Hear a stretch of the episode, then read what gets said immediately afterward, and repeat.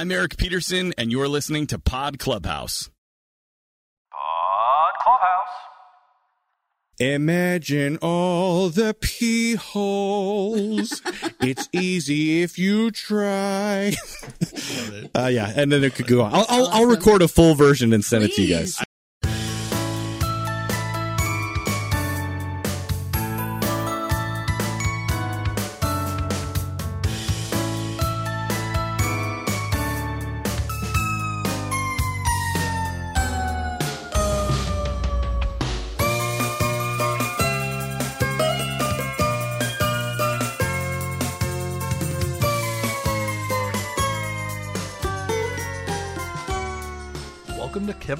Podcast Himself, your dedicated after show podcast for the AMC series Kevin Can Fuck Himself. This is Mike.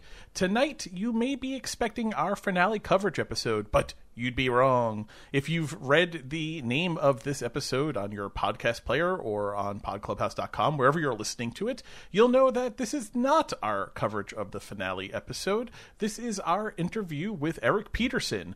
Uh, we were so excited to have Eric come back. We, we spoke to him at the end of season one of the series.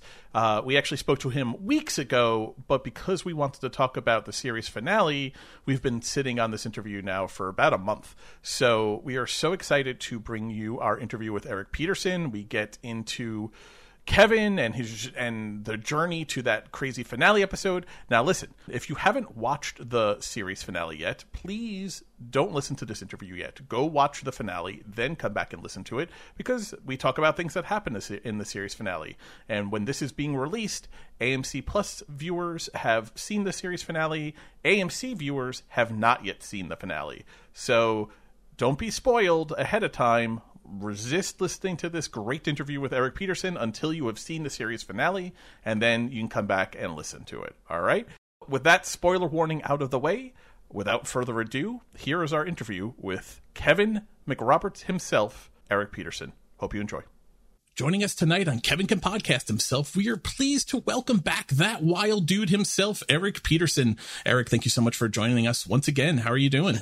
I'm good. I'm good. I'm I'm happy to talk with you guys again. Somehow it has been over a year since we last spoke, so let's catch up a little bit.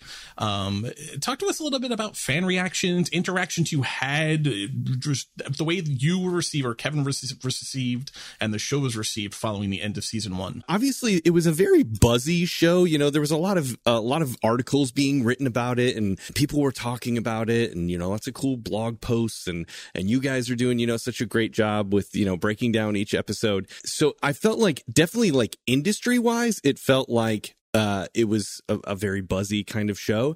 But what was really cool was to see sort of the, the regular people of the world be like, Hey, I saw your show. It's so great. It's so smart. And, you know, now I will say in regards to reactions to Kevin, it was very mixed, you know, and nobody would say to my face, like, Oh my God, you're a disgusting piece of shit.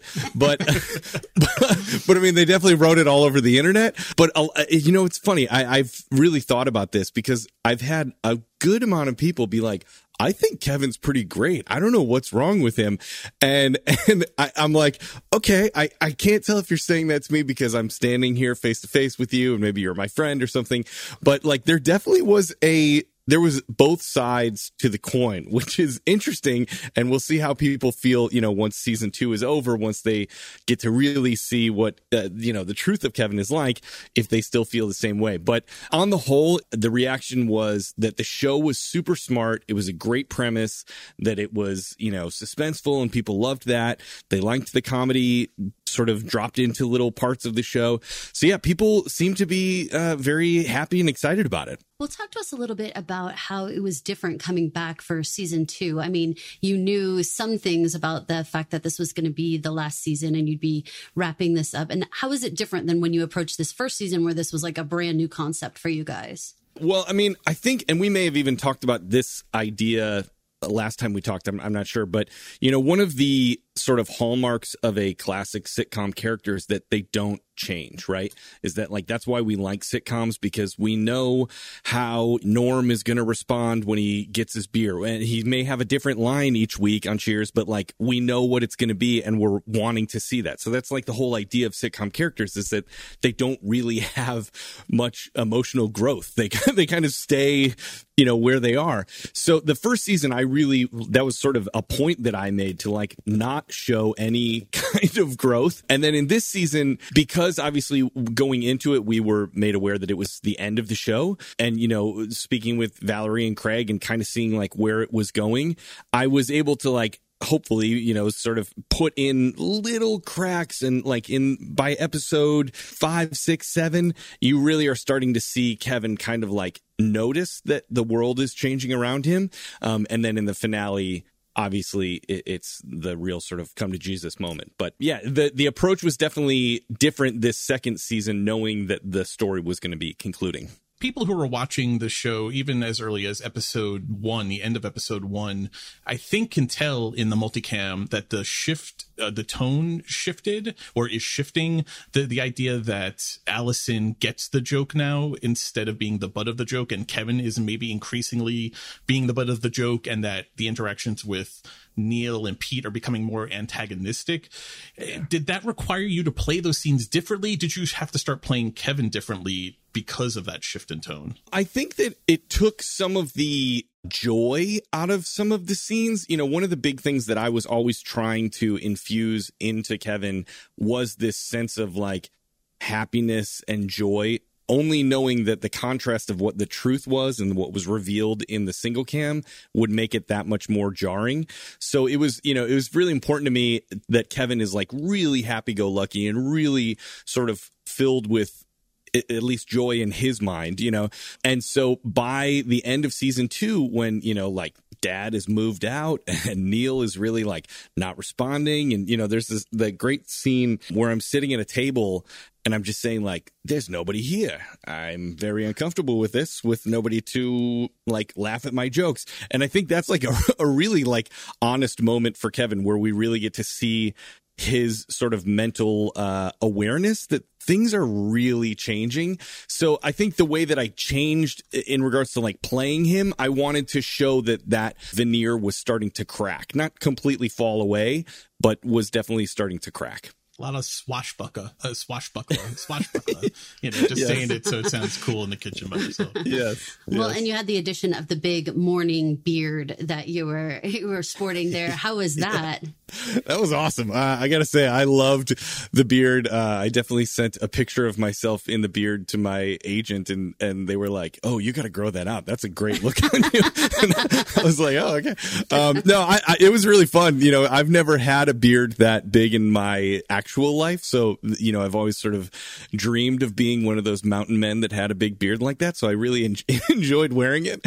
And it definitely changed Kevin, you know, like it, it, even just the, not that it's heavy, it's, you know, made of hair, but like just the feeling of it was so different. You know, that last scene where he has the beard or the last episode when he has the beard and, you know, Erinn Hayes is there, everything was so vastly different. And I felt like what I was trying to do was to show that like Kevin is really really grasping for straws to like reassemble his life from how it's been slowly cracking away from him. And he's like forcing you know round pegs into square holes and and everything is is is slipping away from him. But yeah, the beard, the beard was great. I loved, I loved having it. I'm glad you brought up Erinn Hayes because we know that viewers are going to get a complete kick out of seeing her with you. Tell us a little bit about working with her. Uh, it was great. You know, it's funny when the like press release came out that I was cast as Kevin, and obviously Erinn had already like I think Vulture wrote an article about like AMC, you better cast Erinn Hayes in this show or you're cowards or something like that. So she was aware of the show and that it was sort of eh, you know in response to what happened to her on you know Kevin Can Wait. So she was aware of the show. I got announced that I was going to be playing Kevin, and that week that that all happened, I was actually doing a workshop of a new musical with her, and so that was going to be done um, at the Pasadena Playhouse. And so it, we were actually working together when that all sort of came to light, and uh, so we were. She was very excited about the show, and then once uh, they told me that they were going to bring her in for the finale, I was like, "Oh, that's brilliant! I I love that." and so it was great to like see her again, and I was like, "Yeah, this is crazy! Like now it's full circle." And I definitely did ask her. I was like, "What is this like? You know, what is what does this feel like for you being like on a multicam set that's somehow inspired by your real life?" And and she was like, "It's odd. It's very it's a very full circle kind of odd moment, but it's very cool." And I mean, I loved like the actual logistics of working with her was great because she is a, a multicam pro. Like she knew how to like the set bump set volley of of the rhythm of multicam. She was so ready and jumped right in. So filming those scenes was was really great. Yeah, it was awesome. I, it was the ultimate meta moment seeing her, oh, yeah. especially since she, she, had been announced before season two began, and so people were kind of waiting. There were a bunch of guest stars. You have Rachel Dratch came on during the season, yeah. and Peri Gilpin, but like Erinn Hayes because of what she represents and, and this show in particular, it was like when is she coming? And then yeah. what a great reveal for uh, yeah. for the Molly character. Let's talk about the, the finale episode, which this is coming out after people have seen it. What do you think when you read the script for episode eight and that you enter the long awaited entry into the single cam for Kevin? What's your reaction? I gotta say, I mean, obviously, I was so stoked. If I was in charge and making decisions, I probably would have shown Kevin a little earlier in the single cam, but I do think by waiting until the very end, it does sort of just build that drama of like, you know, the idea that, you know, violence is always worse in our minds than it is if we actually see it, right? So this sort of offstage drama of like, what is Kevin really like? The the fact that it built all the way up to the, you know, finale of the show really I I hope gave it the weight that it needed but getting to shoot it was great i was so excited to like really show that darker side of kevin i love the way that valerie wrote the ending that it really kind of it's not it's not a hundred percent that he's dead but i think we can assume. But i i just sort of love the not putting a stamp on it in a way because i think maybe kevin doesn't deserve to have a stamp on the end of his life, you know, and if it was indeed the end of his life. So I was super excited about doing that scene and, and getting to do a, a much more dramatic scene with Annie and, you know, shooting obviously in a, a, dark, a darker room with no audience and all of that was, was great. And there, I mean, there's even stuff that we did that didn't make the cut. I mean, there was like a whole thing where like kind of right as she is pulling me into the single cam. We did a thing where I like wiped the whole table that's behind the couch and like all of the knickknacks and matchbooks and, you know, our stuff just goes flying against the wall kind of near her. I think they cut it because it, it was, it was pretty intense. I mean, it was, it was, uh, it was very, very intense. And I think waiting to sort of let the pressure build and he really really is getting in her face hopefully will make an audience feel scared and have a lot of realizations about what they've thought about kevin um, some people will be uh, i think confirmed and some some people may be like whoa this is not the kevin we know and love so uh, so we'll see I want to play you a clip from from that scene uh, between you and Annie, or between Kevin and Allison. I want I want to talk a little bit about it. Let's uh, let's, let's sure. take a listen real quick. Kevin, where is everyone? Everyone who? Pete, Neil, Molly. What do you know? What did you say to Molly? Just the truth. What Pete knew. And Neil. That you're a goddamn cancer. No, no, no, no. No, this does not happen to me not from my wife. No! Allison, without me, you will have nothing. Because I will fucking destroy you. Do your worst that's a holy shit moment, I think, for anyone. But I mean, you know what I think it is? I think it's hearing you curse because one thing yeah. we've played with talking about the podcast in, on the podcast this season is we've been playing the game of in the multicam, imagining what that sounds like if Kevin said it in the single cam. Right. because with the, the Diane and Chuck storyline, we're we're going with this idea that Chuck is Kevin in the single cam world, but Yeah, like future older. Kevin, yeah. yeah, he's like future Yeah. Kevin, and so you could see some of the menace via that way. Here, you actually get to see it. Like the the audience is finally kind of stripped bare to see it. How do you approach that scene, given? Up until now, you've spent seven and you know fifteen and a half episodes of just pratfalls and physical Right. comedy and your pants falling down. Like, what's Yeah. how, what's that day when you're going to shoot that? Like, how do you do you do it the same, or is it just just another day, just different lines? because I have a background in doing uh, a lot of theater, whenever I talk to especially like kids, you know, college kids or whatever, they're like, "What's the difference between theater acting and and TV acting?" And I'm always uh, my sort of stock answer is that it's all the same acting. It's just a matter of levers, right? And there's little, you know, if you imagine a, a producer's board in like a studio, it's just different levers. Like, are, is this moment bigger or is this louder or is this facial expression, you know, huge or small? And obviously, the multicam is much more akin to theater acting because of, of how broad it is and physical it is. And so, on the day of shooting that that big final scene, you know, it was really just about keeping that same truth, and it helps, you know, to be in the same location that we've been shooting all of those multicam scenes and I'm still in the the wardrobe that I've been wearing and so it all feels like Kevin and it's just about sort of turning down that dial massively. I think the the script and the the way the scene was written was so was so good that it was pretty easy to like kind of drop a lot of the extra Kevin stuff and just be like you know he's he is truly seeing his world collapse in front of him in that moment.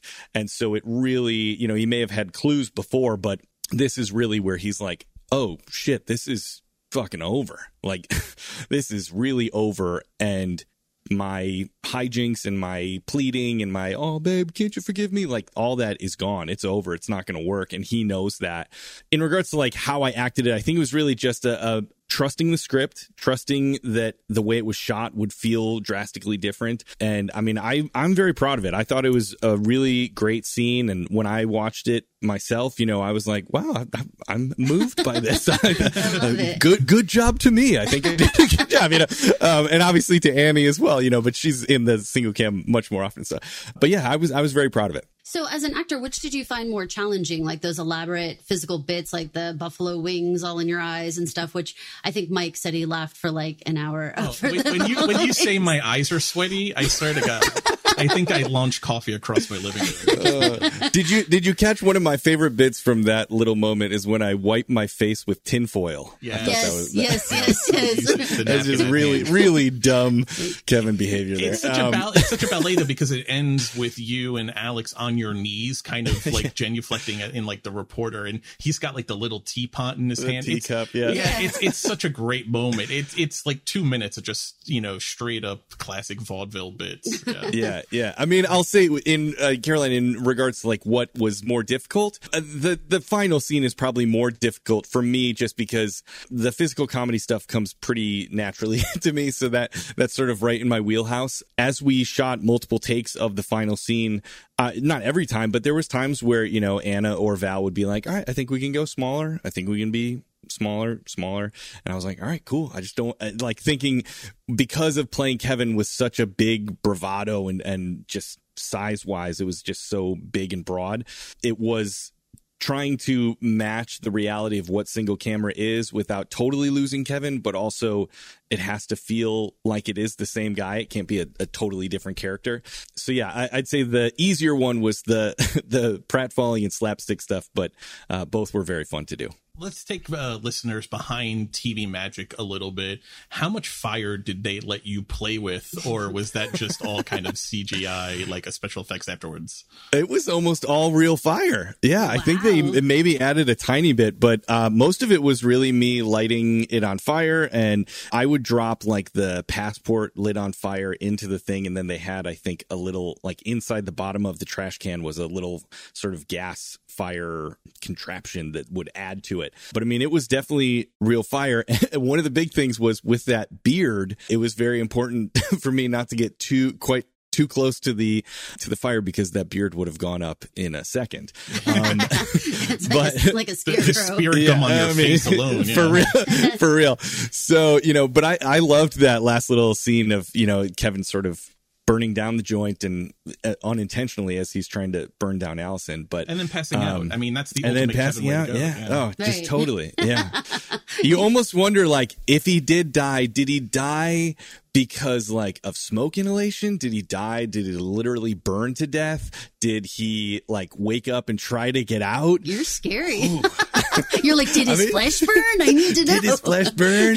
I mean, I, I think a lot of people would prefer if it did. So, you know, I think, but you know what? I love know. like how you said that they left it a little ambiguous there because I think for women especially, but anyone, you know, any partner that has felt abused like Allison does, the idea that he could still be out there, you know, it's sort of that sleeping with the enemy, like you've you've gotten away, but like somehow the towel is fixed in the bathroom in a way you didn't Right. do, kind of thing. Like he could still be out there because there's no Yeah. confirmation for us that he's really gone. And also as audience, I think it nods to us and says, Hey, P.S. Real Kevins are out there and like still are out there. A hundred percent. That's that's exactly how I saw it as well. The ambiguousness of it lets us know that like not only for Allison that she will constantly have that fear, but what you said of just that Kevin's are out there everywhere and uh, on television and in real life. So, uh, yeah, I, I, I loved how it ended. I thought it was very cool. So when all is said and done, what do you hope people take away from Kevin and Kevin can fuck himself? And will it change what you audition for or how you look at characters in the future?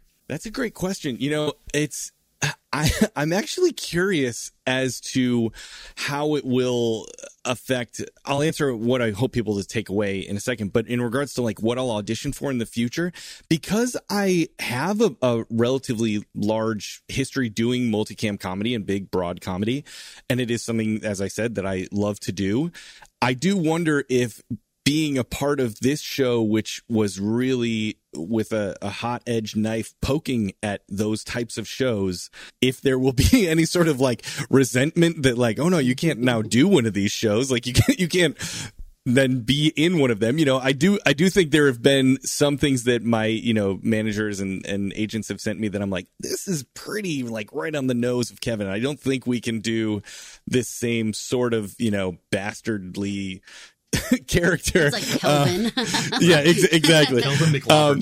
that's that's right. Exactly. Um, but in regards to like what I hope people take away, I hope that you know it definitely will start conversations, uh, honest conversations about our collective nostalgia for television right? Like i love I, I i'm sure i've talked with you guys about this. Like i love television and i love sitcoms and it's i think one of the reasons that i really loved this show.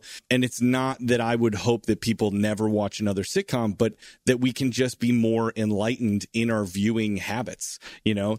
As audiences become more progressive and more aware of you know societal things that are happening and and how they're then represented in characters on television and how each of those two things I feel really feed each other. You know, you can say that television is a reflection of, you know, society, but so- society is definitely influenced by television. So it's sort of that, you know, snake eating its own tail kind of idea.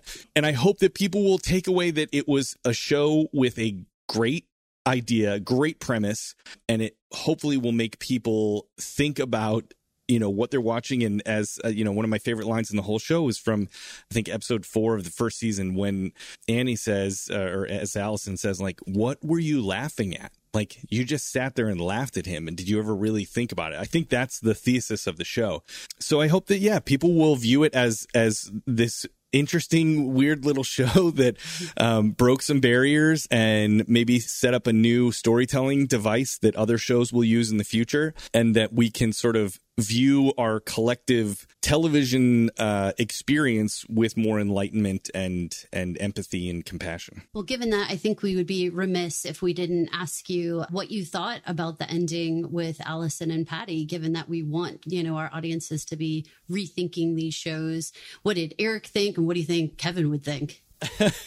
I mean, I liked how they ended it. I, I thought that, you know, Annie and Mary Hollis had such great chemistry as people and as friends, and they really poured that into their characters. And I think that's why people have loved Pattison, which I believe is what people are calling Yes. them as a, as a as a group. Um, you know, I think that that's why people rooted for them and and their you know their off-screen sort of friendship really informed it. And i kind of like that they're heading off into a, new world with you know new options and as much as they can sort of have wiped the slate clean of this chapter of their lives. But I think it's ma- mostly a credit to Andy and Mary Hollis for you know just how brilliant they were portraying these characters and portraying the arc of these characters and how they were dealing with multiple crises at the same time. And so yeah, I, I think the ending is uh, is great. I think it's a huge credit to Valerie that we sat for probably 10 minutes in our last podcast trying to put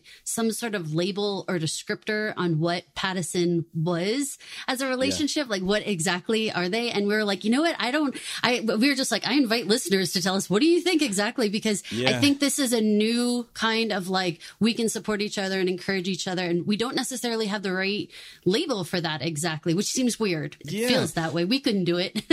Yeah, I mean, I think that there was definitely in the scripts there was there was definitely references in you know offstage uh, action or you know the subtext of scenes that there was romantic feelings between and maybe not coming both directions but at least from Patty to Allison. I think that the fact that it never is like fully articulated on what that is. And some people watch the show and are like man what a great story about two female friends who just really are there for each other. And some people see it as a story as like like not quite fulfilled you know romantic relationship. I kind of like that that is unclear and that the audience is like left to feel however they feel about watching the way that those two people interact.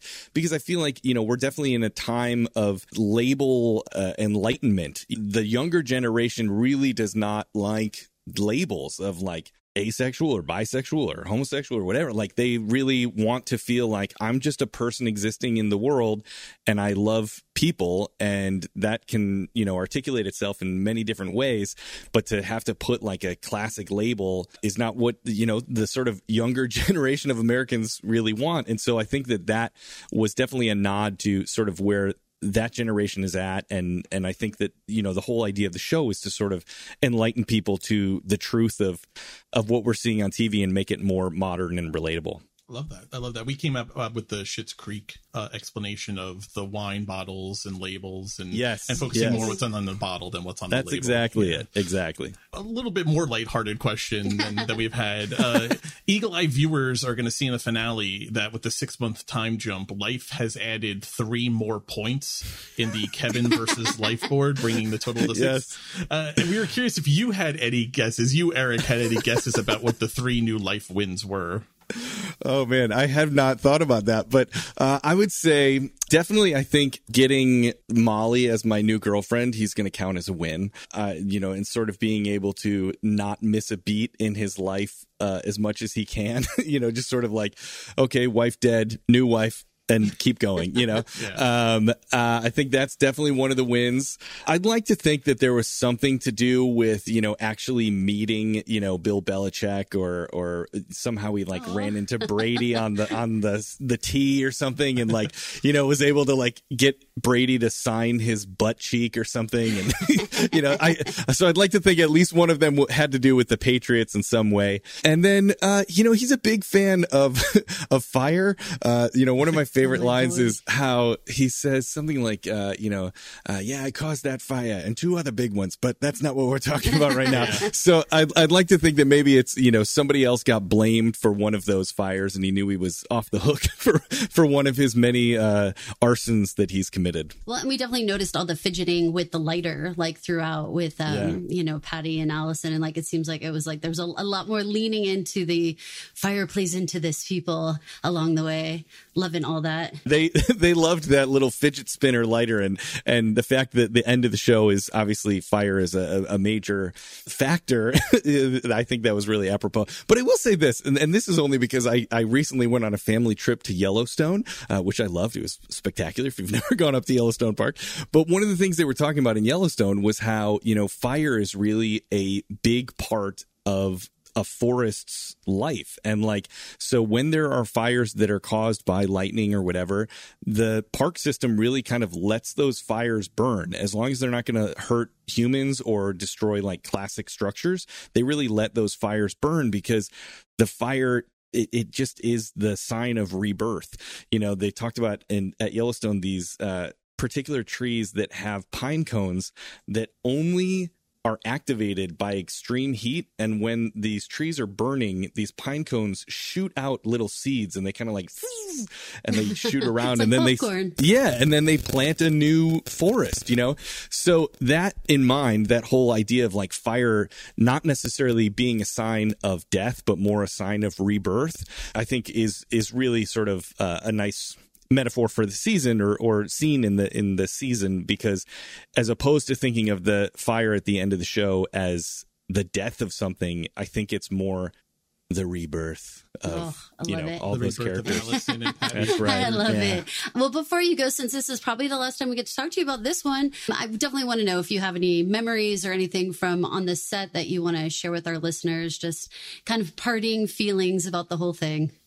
You know, thank you. Uh, and I, I do have to say this. You guys have done such a great job of breaking down this show and, and what it means and what each moment means and what all these characters represent. And I've listened to most of your episodes and I think they're just so great. And you guys have such like honest reactions, but also like are enlightened and, and intelligent. And I just, I think you've done such a bang up job with this uh, whole podcast. So congrats to you guys. You're very well, thank sweet on that, but I have to tell you, you don't know how many times because because we've gotten to talk to you, Eric, that I have to not, not say things like, "Man, I just want to punch Kevin in the face," because I'm like, but I don't want to punch Eric, so I have to pull back on that. It's like Yes. it's like very it's very good to get to know you as a human being because it definitely, uh, oof, Kevin. We've used your promo, you know, uh, America Petersen. You're listening to Pod Clubhouse. We've used it, uh, you know, in front of a couple of episodes. Yeah. And every time I hear it, I'm like, oh yes, Eric is not Kevin. Eric, He's a they have very different voices. Very we different. like yes. Eric. We like yes, yes. I, thank you, guys. thank you. Um, uh, but my main takeaway from the show, you know, in regards to like memories or what I enjoyed about it, uh, number one, I'm gonna say I loved Boston. I had never, I had been to Boston a few times, but really getting over the two seasons to truly live in Boston. And in the first season, I my family was with me, and we lived in Scituate, Massachusetts, which is a little uh, place on the South Shore, right by the uh, water. And then the second season, me and Alex and Ray all rented a house in Marshfield, which is also on the South Shore, uh, right on the beach. And so I really got to like spend legitimate time in New England, and I have just completely fallen in love with the place. And I, you know, I've said to my wife, if we had to move somewhere that wasn't, you know, for family or for work or something, I would move to New England. I just, I loved, loved, loved being there. So that's number one is I loved the uh, environment. Uh, and then number two would be that I loved the cast and the crew and, and working with them and becoming friends with them. Uh, It's definitely, I think a lot of lifetime friendships were formed in the making of this show and partially because of COVID and us having to wait and then going. And then, you know, we were all sort of locked in together. And then also like being really proud of the show and proud of what the show is doing and really sort of brought us all closer. You know, one of my favorite memories was all of us uh, sledding. we went to uh, there's like a golf course in Scituate, and all the cast came out to where I was staying, and we like went sledding with my kids and like all of us, Oh, and like that's it was just like a beautiful, fun, like wholesome, wholesome experience, you know, with everybody. And then the last thing I'll say is just that I'm, as I said, I'm really proud of the show, and I'm really proud of what the show had to say and how bold it was in its sort of taking a swing at a new storytelling device or or uh, you know sort of way of telling uh, these types of stories. And being someone who is such a huge multicam fan being a part of something that is lets me do sort of the multicam shtick that I enjoy doing and I hope hope I'm pretty good at, but also being a part of a show that actually said something and was important and wasn't just necessarily like filler TV. It was like something that had a real point of view. Uh, made me really proud as an actor and and as an artist to be a part of that. So those are probably the three big things. I loved the place, the people, and what what the show had to say. I think you've said it perfectly. I, we're just about out of time, but before we let you go, are there any new projects for you on the horizon that people should be on the lookout for? Sure. I got three things I'll promote. Okay. Number one, I'll promote it's my, I have a fashion Instagram. Uh, most people would probably not assume that, uh, the guy that plays Big Dumb Kevin is into fashion, but I love clothes and fashion. And so, uh, you can follow my fashion Instagram, which is at the portly gentleman, all one word, the portly gentleman. Pictures. We follow it. Yep. Yeah, yes, thank you. Um, so I'll, I'll promote that. Uh, number two, I have a show called High Desert that's going to be coming out um, on Apple TV. We shot the whole season. It's directed by Jay Roach, uh, stars um, uh, Patricia Arquette and a bunch of other people, but she's the star of it. Um, and produced by Ben Stiller. We shot the whole first season. I actually shot it at the exact same time that I was shooting Kevin, so I was kind of flying back and forth between L.A. and Boston when we were shooting the season. But um, that's going to be coming out, I think, in the maybe the beginning of next year. And I have a very fun role on that show. Um, I'm in almost all the episodes there, so check out High Desert when that comes out. And then the last thing I'll promote is, as a fellow podcaster, is I have I have a Christmas podcast that really has sort of uh, materialized into like a real thing. Uh, sort of surprisingly, I'm a a massive Christmas fan, um, and so a buddy of mine here in LA, we found out that we were both huge Christmas fans, and last Christmas season, we started doing this show called Christmas Countdown Show, where we would do top 10 lists of Christmas songs and foods and movies and TV specials. And, and we really did it with the thought that only our parents and our wives would listen. And we're now the number one Christmas podcast on Spotify and on Apple. And we've been downloaded in like 175 countries and we, it's like really exploding. So our season two of the Christmas Countdown Show will uh, be coming out starting October 17th and running through Christmas. So uh, definitely check that out. That's super fun. It's like you and you and Oprah, like for the for the must know things of the season. That's right. I Yeah, that. absolutely. yeah, uh, we have to know, Eric. What are you watching right now on TV, and what do you think Kevin would be watching if he lived? uh, I think Kevin would be watching uh, a lot of CBS uh, sitcoms. You know, I think that's in his wheelhouse, or he'd be watching old reruns of you know All in the Family or Blue Bloods, or I think he actually talks about I got to fire up my Blue Bloods DVDs. You know, it seems, it seems, like his type of show. Uh, what I'm right now, I'm watching. Uh, I'm, i have like two episodes left of left of uh, Only Murders in the Building, which I'm just Ooh, such a good one. Loving, yes. absolutely loving. So good. Um, I recently finished Vikings. Uh, you know the the History yeah. Channel show. Sure. Yep. I like. Uh, you know, I didn't watch it when it first came out, and I I am Scandinavian. You know, in my heritage, so I like knew that I wanted to watch it, and I was like, oh, I I should watch it at some point.